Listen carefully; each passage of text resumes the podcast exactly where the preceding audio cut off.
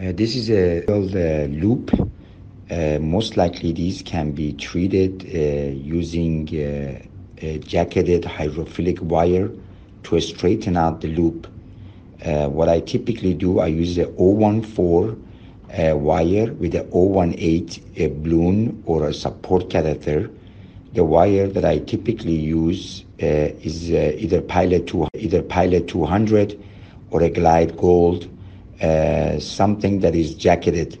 Uh, I will first pass the wire with a support catheter, an 018 support catheter or a balloon, 018 balloon.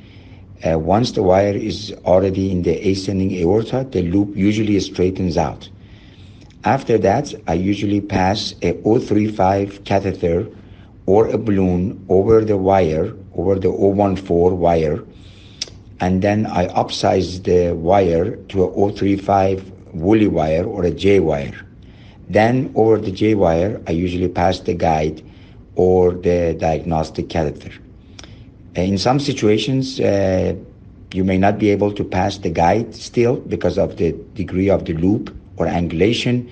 In those situations, I use a facilitated balloon delivery so over the 014 wire, once I have passed it through the loop and into the ascending aorta, I uh, pass a balloon, usually a 2.5 uh, to 3.0 balloon, uh, to the tip of the guide.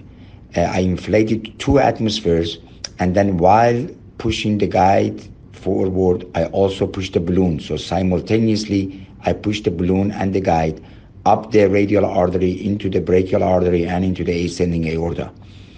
Uh, these are some of the techniques I have used to deal with loops in the radial artery uh, and via the right arm.